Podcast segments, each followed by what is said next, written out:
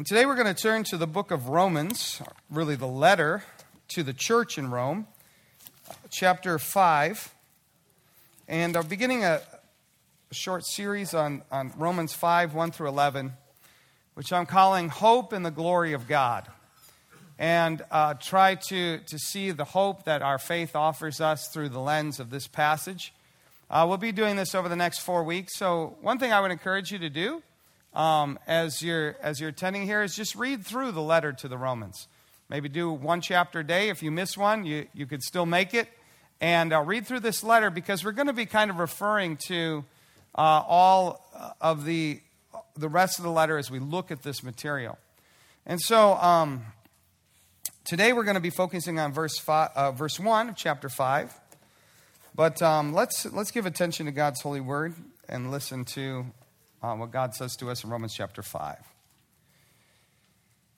Therefore, since we have been justified through faith, we have peace with God through our Lord Jesus Christ, through whom we have gained access by faith into this grace in which we now stand.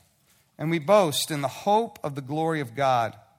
Not only so, but we also glory in our sufferings, because we know that suffering produces perseverance, perseverance, character character, hope. And hope does not put us to shame because God's love has been poured out into our hearts through the Holy Spirit who has been given to us. You see, at just the right time, when we are still powerless, Christ died for the ungodly. Very rarely will anyone die for a righteous person, though for a good person, someone might possibly dare to die. But God demonstrates his own love for us in this while we were still sinners, Christ died for us. Since we have now been justified by his blood, how much more shall we be saved from God's wrath through him? For if while we were God's enemies, we were reconciled to him through the death of his Son, how much more, having been reconciled, shall we be saved through his life? Not only is this so, but we also boast in God through our Lord Jesus Christ, through whom we have now received reconciliation. This is God's holy word. Let's pray. Oh Lord, we give you praise that you've given us the scriptures, knowing that whatever is written in them is written for our encouragement, that we might have hope. And I pray, O oh Lord, that you would speak to each person here and online, that they, as they, as they watch or, and listen, that they would be able to take hold of that hope that you have for them. I pray that each person here would find that wherever they've been, whatever they've done, that there is always an open door with you and that they would put their trust in you and find their hope. Thank you, O Lord, for this great passage, this great word that you've given us. Thank you for your spirit, which enables us to see it. Now, Lord, teach us, we pray. In Jesus' name, amen.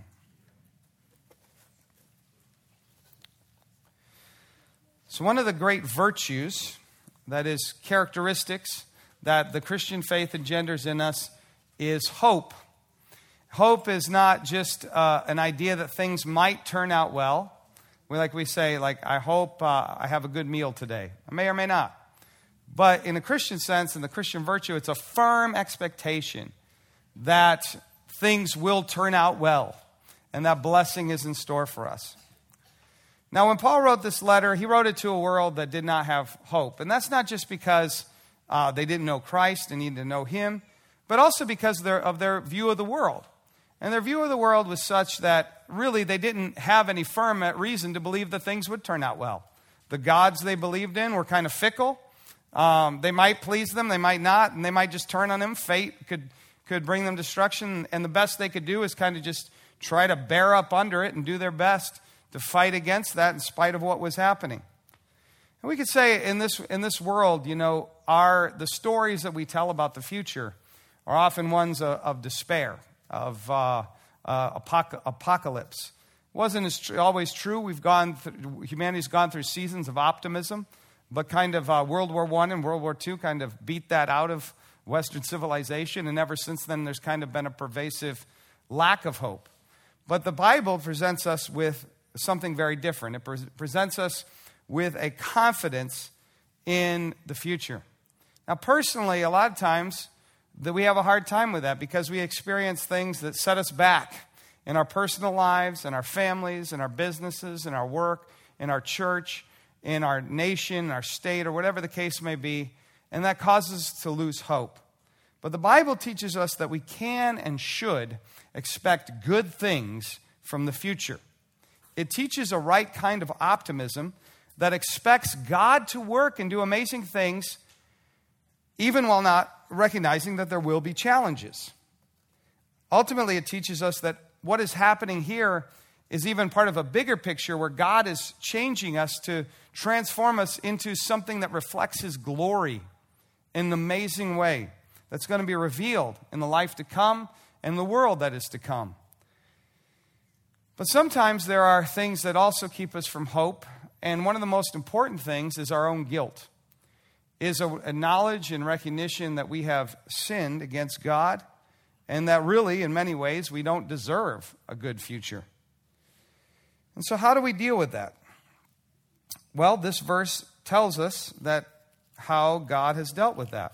Romans 5, verse 1. It says, Therefore, since we have been justified through faith, we have peace with God through our Lord Jesus Christ. It tells us that there is an amazing justification that occurs that allows us, in the face of even our sin, to have peace and then consequently that hope in the glory of God. So, I want to explain to you what that means by looking at, first of all, the meaning of the word to justify. What does it mean to be justified? Second, what is the way to be justified? And third, what is the result of being justified? And if you still have your bulletin, there's a little uh, sheet there that you can follow along if you want to take some notes there um, that is available to you. So, first of all, let's look at the word to justify. And I think one of the most important words that you can know in terms of Christian theology is the word to justify. And it, it, when you get the meaning of this word, then it really opens up a lot of what the New Testament is saying. And so I want to camp out there a little bit. And I will just tell you, give you a brief definition. So, uh, the, the word to justify means to declare righteous. The word to justify means to declare righteous. So, everybody got that? The word to justify means to declare righteous, to declare righteous. So, here's a question for you that I, that I often ask to help people get this Can you, a mere mortal, justify God?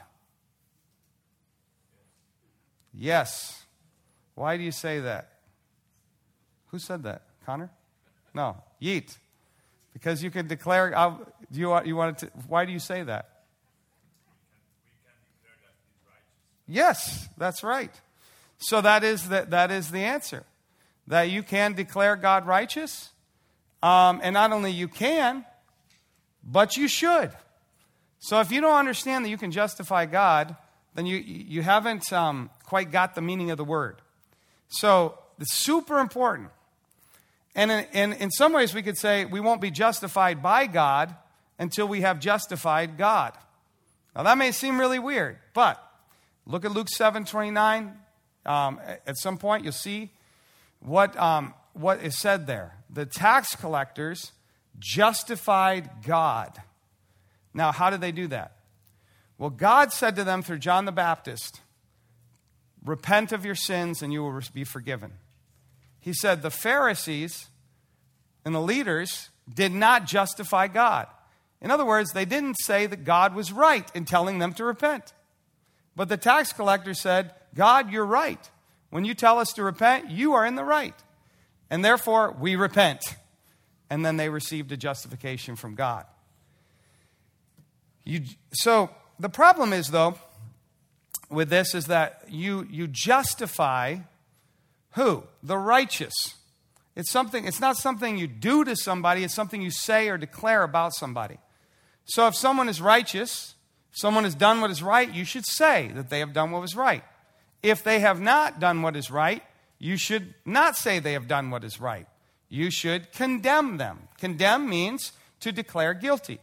Oftentimes, this is spoken of in the law court. You may try someone for having committed a particular crime, and if the evidence shows that they have done it, then they should be condemned, declared guilty. If the evidence shows they have not done it, then they should be justified. They should be declared righteous. And so the question is then for us how in the world can God justify us?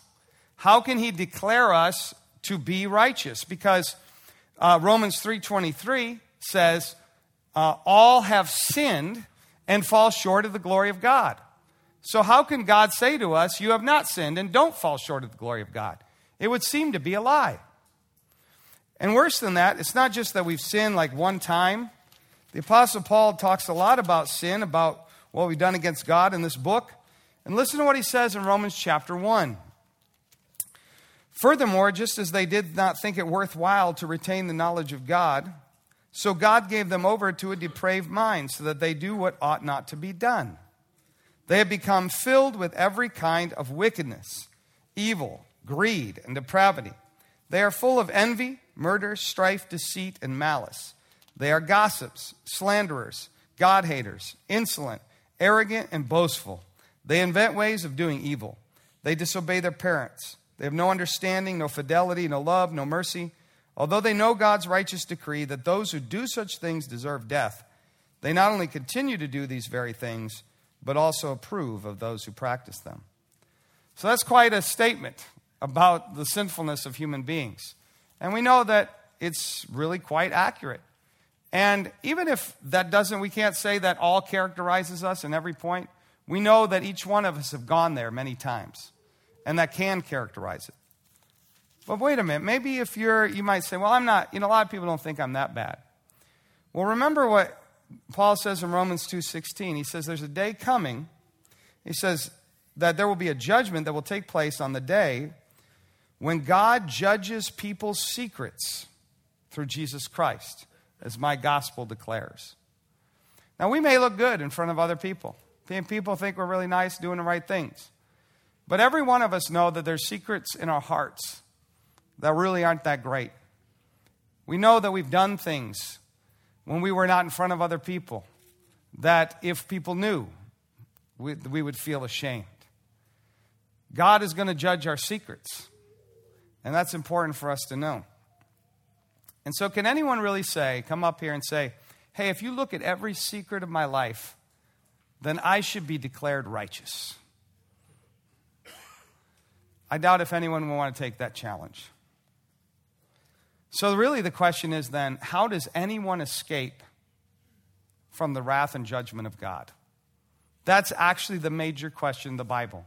God says, said back in the garden, Eat of this tree, and you will surely die. And then that sin spread out through all of humanity, and they've been doing the same thing ever since. How do we escape that death? Well, there's an amazing statement that's given in Romans 4, verse 5, talking about Abraham.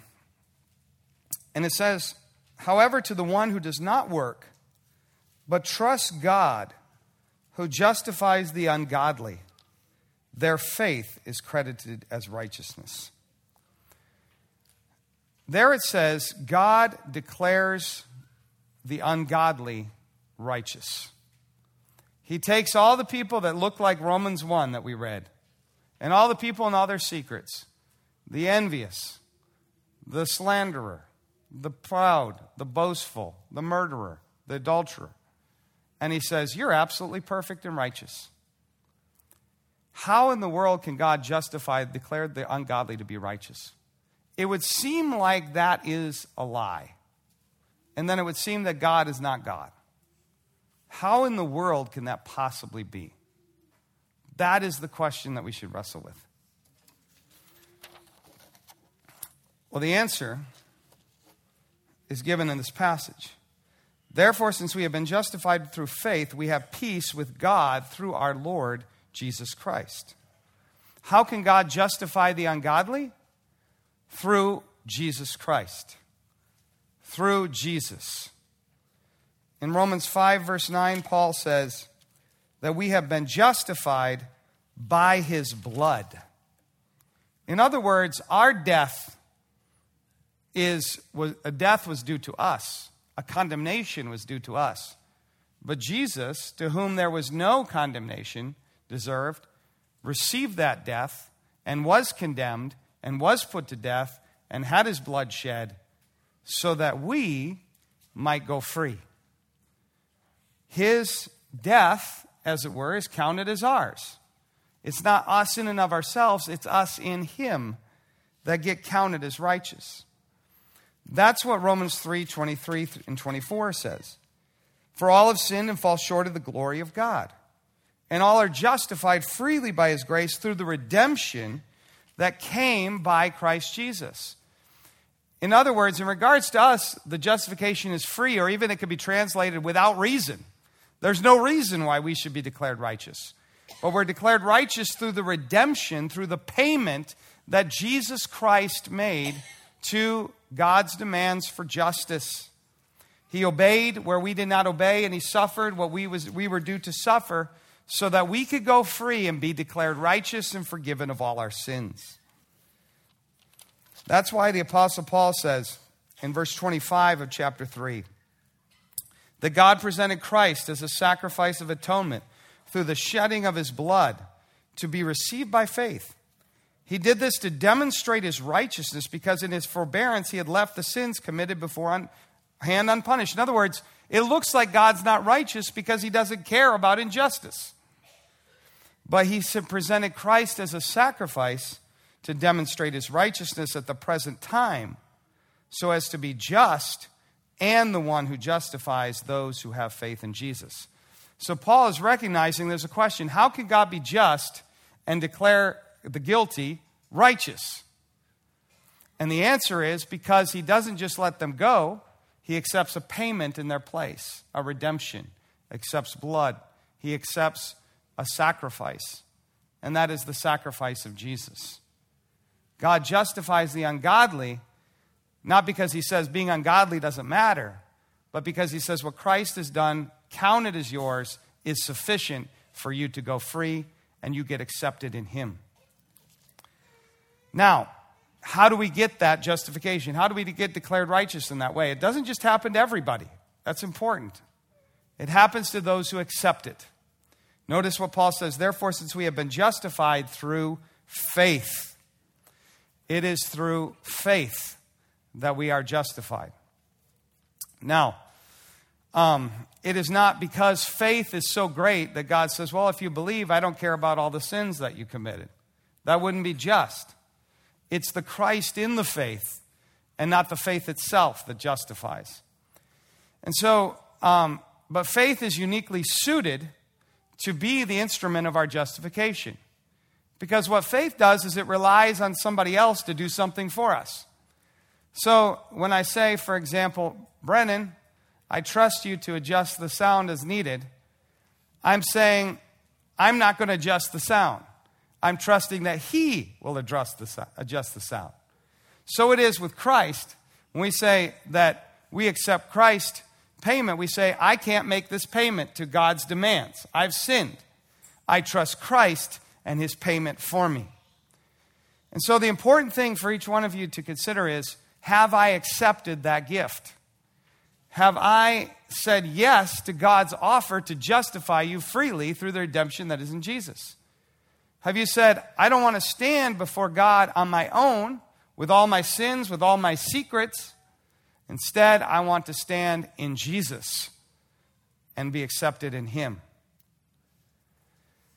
If we say that and believe it in our hearts, then what God says to us is that you are justified. You are righteous and you're forgiven of all your sins as if you'd done everything Christ did and suffered everything Christ suffered. And you get what He deserves, His blessings and eternal life, and you don't get what you deserve, which is death and eternal hell. That is the offer that God has. It's an amazing offer, such that if someone came here today and they had no faith, and they stood, if they died in this moment, they would stand before God and be condemned. And then the next moment, they say, Yes, I believe that. Then, if they died that moment, they would stand before God and be welcomed into eternal glory. They would be completely justified. You can walk in here today with all your sin standing condemned before God, and you can walk out of here completely justified and forgiven. All you have to do is say yes to what God is offering you. That's the amazing thing. That's what happened to a woman who came before Jesus and washed his feet with her with her hair. He saw that she had recognized, she didn't, she couldn't have articulated all that I'm articulating here. But what she saw was she was sinful and Jesus was the solution. And what Jesus said is, Your faith is, your sins are forgiven you, your faith has saved you. Go in peace. And that's what we're going to talk about next. The result of being justified. What this passage teaches us is that the result of being justified, or one of the results, is that we have peace with God through our Lord Jesus Christ. We are reconciled to Him. God is no longer against us. If we stand there without Christ, He's opposed to us. If we stand in Christ, He's not against us. His wrath is satisfied and turned away. As the apostle says later, Romans 8 1, there is no condemnation for those who are in Christ Jesus, as we read in our assurance of pardon. He says in Romans 8:38 through 39 that he's confident that nothing can separate us from the love of God. If our sin can't separate us, and Christ has paid for it, nothing can separate us from it. And so we have a peace with God. The biggest issue in our lives, which is how are we going to be right with God, is solved if we have believed in Jesus. He is at peace with us and determined to bless us. Now, the, the problem is sometimes we don't get that.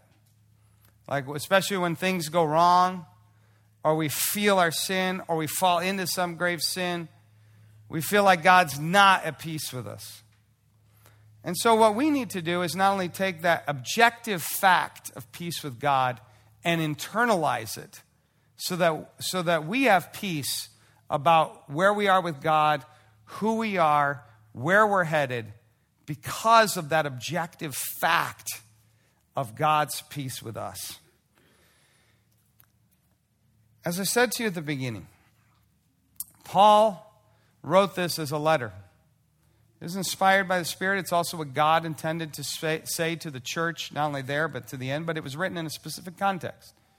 The Apostle Paul had gone and planted churches and started churches all over the Mediterranean world. And he wanted to go to the western side of the Mediterranean.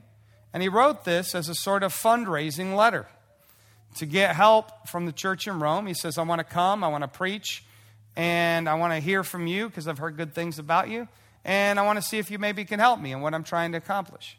That's what this is. This is like so, some of you are here this, this summer doing um, tele, uh, on a mission. You know, you're doing a, a, a discipleship program at Campus Outreach. You may have written support raising letters. Some of you may have received those support raising letters. That's really what this is. Here's what I'm about. Here's what my message is. Here's what I tr- hope to accomplish. And this is what um, I want you to take away from it. Now, this, this letter has become like one of the, the great statements of Christian of the Christian faith and understanding of what it means that what Jesus has done, how it benefits us, um, and what it means to live for Him. But let's not lose sight that, that Paul wrote this for a purpose. He wrote it to, to further the church, and he had a practical purpose. And one of the reasons he says all this stuff is not just so they know some right doctrines, but so that they would change their lives. And you can see this in Romans, um, in Romans 14, verses 17 through 18. He says, For the kingdom of God is not a matter of eating and drinking, but of righteousness, peace, and joy in the Holy Spirit. Because anyone who serves Christ in this way is pleasing to God and receives human approval. Now, there's an intellectual element, for example, to understanding justification by faith alone. And I believe that it can help us. But if it doesn't lead us to righteousness, peace, and joy in the Holy Spirit and serving Christ in this way, then it's really not getting you where it's supposed to get you.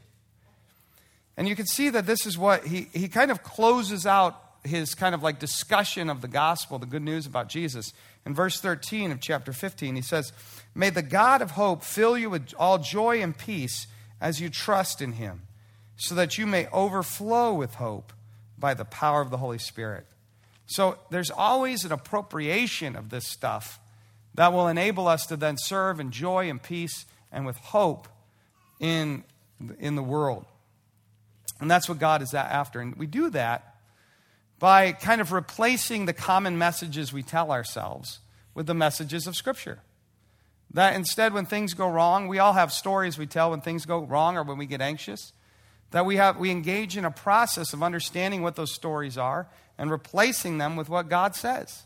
That no, this is actually peace. And eventually, He's going to say, even the trials you face are actually designed to bring you hope, which is a really astonishing statement. We'll look at that in a couple weeks. That is what we are to do, to take it in deeply.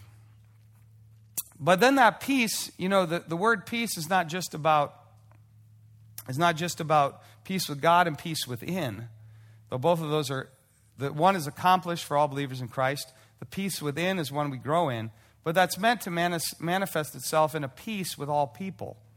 In a peace with all people. You can see that uh, the Apostle Paul says that insofar as it is possible, you are to live at peace with all people. And what keeps us from pursuing peace and pursuing other people? Well, generally, it is anxiety about ourselves, a lack of peace, and a preoccupation with our own interests. That is excessive. Now, one thing the Bible says to us is it doesn't say, hey, you're focused on yourself, now just stop it. Um, I mean, there are things that could be read that way. But if you take the message as a whole, what God says is not just is, is you're preoccupied with yourself, stop it, but rather you're preoccupied with yourself. And what you need to see is that that's important. You need to be taken care of.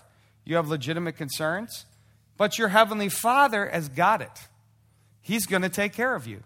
And not only is He going to take care of you, He's going to bless you. He's going to bless you in amazing ways forever. And that is what leads us to be able to let go of the preoccupation with ourselves and actually see other people, listen to them, and serve them, and be able to reach out to them and become peacemakers, sons like sons of God. And that's what also is one of the, Paul's major goals is that people would be able to let go of their own preoccupation and then be able to come together and then do amazing things together. Romans 15, 5 through 6. May the God who gives endurance and encouragement give you the same attitude of mind toward each other that Christ Jesus had, so that with one mind and one voice you may glorify the God and Father of our Lord Jesus Christ. That is the goal. So, one of the things I want to encourage you to do is one thing I hope you won't take away from this is say, man, this is, this is a nice thing to understand. Glad I understand this. And man, look at all those people don't get it. They're, they kind of are pathetic. Um, because every time we get a little bit of knowledge, we easily look down on others. Paul says, knowledge puffs up, but love builds up. The goal of justification by faith is that we would see the greatness of what God has done, give Him glory, let that change our hearts, and then let that cause us to reach out to others. Now, in conclusion, I just let me dig into that a little bit deeper so I can encourage you in having the peace that God wants you to have. What is it that really robs us of peace? What is it that really robs us of peace? It is the fact that we can see so big. We really can, even though we're here, we can, uh, we can see all kinds of, think of all kinds of things all over the world. We can imagine all sorts of scenarios in the future. We can envision the past and see what's happened there. We really have an amazing sight that God has given us. But we're still kind of stuck right here. And so there's only a little bit we can do about all that. And so we have a lot of ways of dealing with that that actually aren't very good. But I am not going to talk about that in, in, in detail, but I want to just make this point. One of the problems with the fact that the eye of man is never satisfied, that we can see so big and see so many things that we don't have, is that we lose sight of what we actually do have. You may get focused so much on the way you want your kids to be that you lose sight of the fact that, hey, I have kids, and that's pretty cool. you, may, you may be frustrated with where your house is right now. Maybe there's like projects everywhere, and it's like everything's uncompleted and you can't seem to get it done. Well, what about seeing this is pretty cool? I actually have a home and a little place that I can call my own and work. Same thing is true of our spouses. It's so easy to, to just see the things that are lacking. But what about the fact that, hey, it's cool, I actually have a spouse? Or what about our job? that I can do significant things, that I can actually make money that provides for me. Yeah, there's things lacking, but it's easy because we can see all the possibilities to miss the thing just seeing what's right in front of us. And I think that's really true in our faith. Is that, is that um, we get involved in so many things, but we come back to this central point that we're talking about here, and we'll see this. That there's many things we could want to have, many things we'd like to see, many things we'd like to see changed. But if we could see the truth of what we've said, then we will be amazed. Because what we, if we understand this, we understand our sin. What we deserve from God is condemnation, His wrath, and eternal hell. But instead, God has given us His Son so that we can face, receive His love forever, so we can be delivered to eternal glory, and so that we can enjoy Him forever. And God has given us that.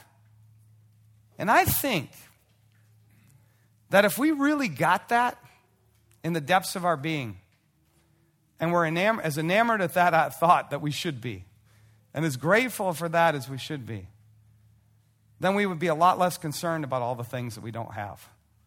I mean, the biggest issue we could possibly have has been resolved in an amazing way that's going to totally redound to our everlasting blessing, in spite of everything we deserve, which is the opposite.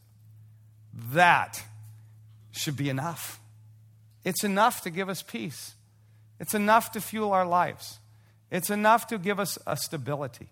It's enough to give us peace. And then we find that, hey, you know, I could have been rejected by God, but instead He saved me and He's going to bless me forever. And we find this. And then He's given me all kinds of other things too. I can walk outside, I can see the mountains, I can smell the fresh air. I have a wife, I have kids, I have friends, I have beautiful people surrounding me here. I have a church. I have good things. I have a nice dog. I have, a, I have good, I'm enjoy, I will enjoy good meals today. All these things are like just gravy when we think about where we could have been and where God has brought us. That's why digging down into this is into saying that we have peace with God brings peace within ourselves. Justification is actually enough to enable us to be grateful and thankful and happy and blessed for the rest of our lives. That's why Jesus said, at the end of our life, at the end of his life, peace I leave with you. My peace I give you. I do not give you as the world gives. Do not let your hearts be troubled. Do not be afraid. That's Jesus' legacy to us. So let's take it in, enjoy it, and let it rule our lives. Thus may it be. Amen.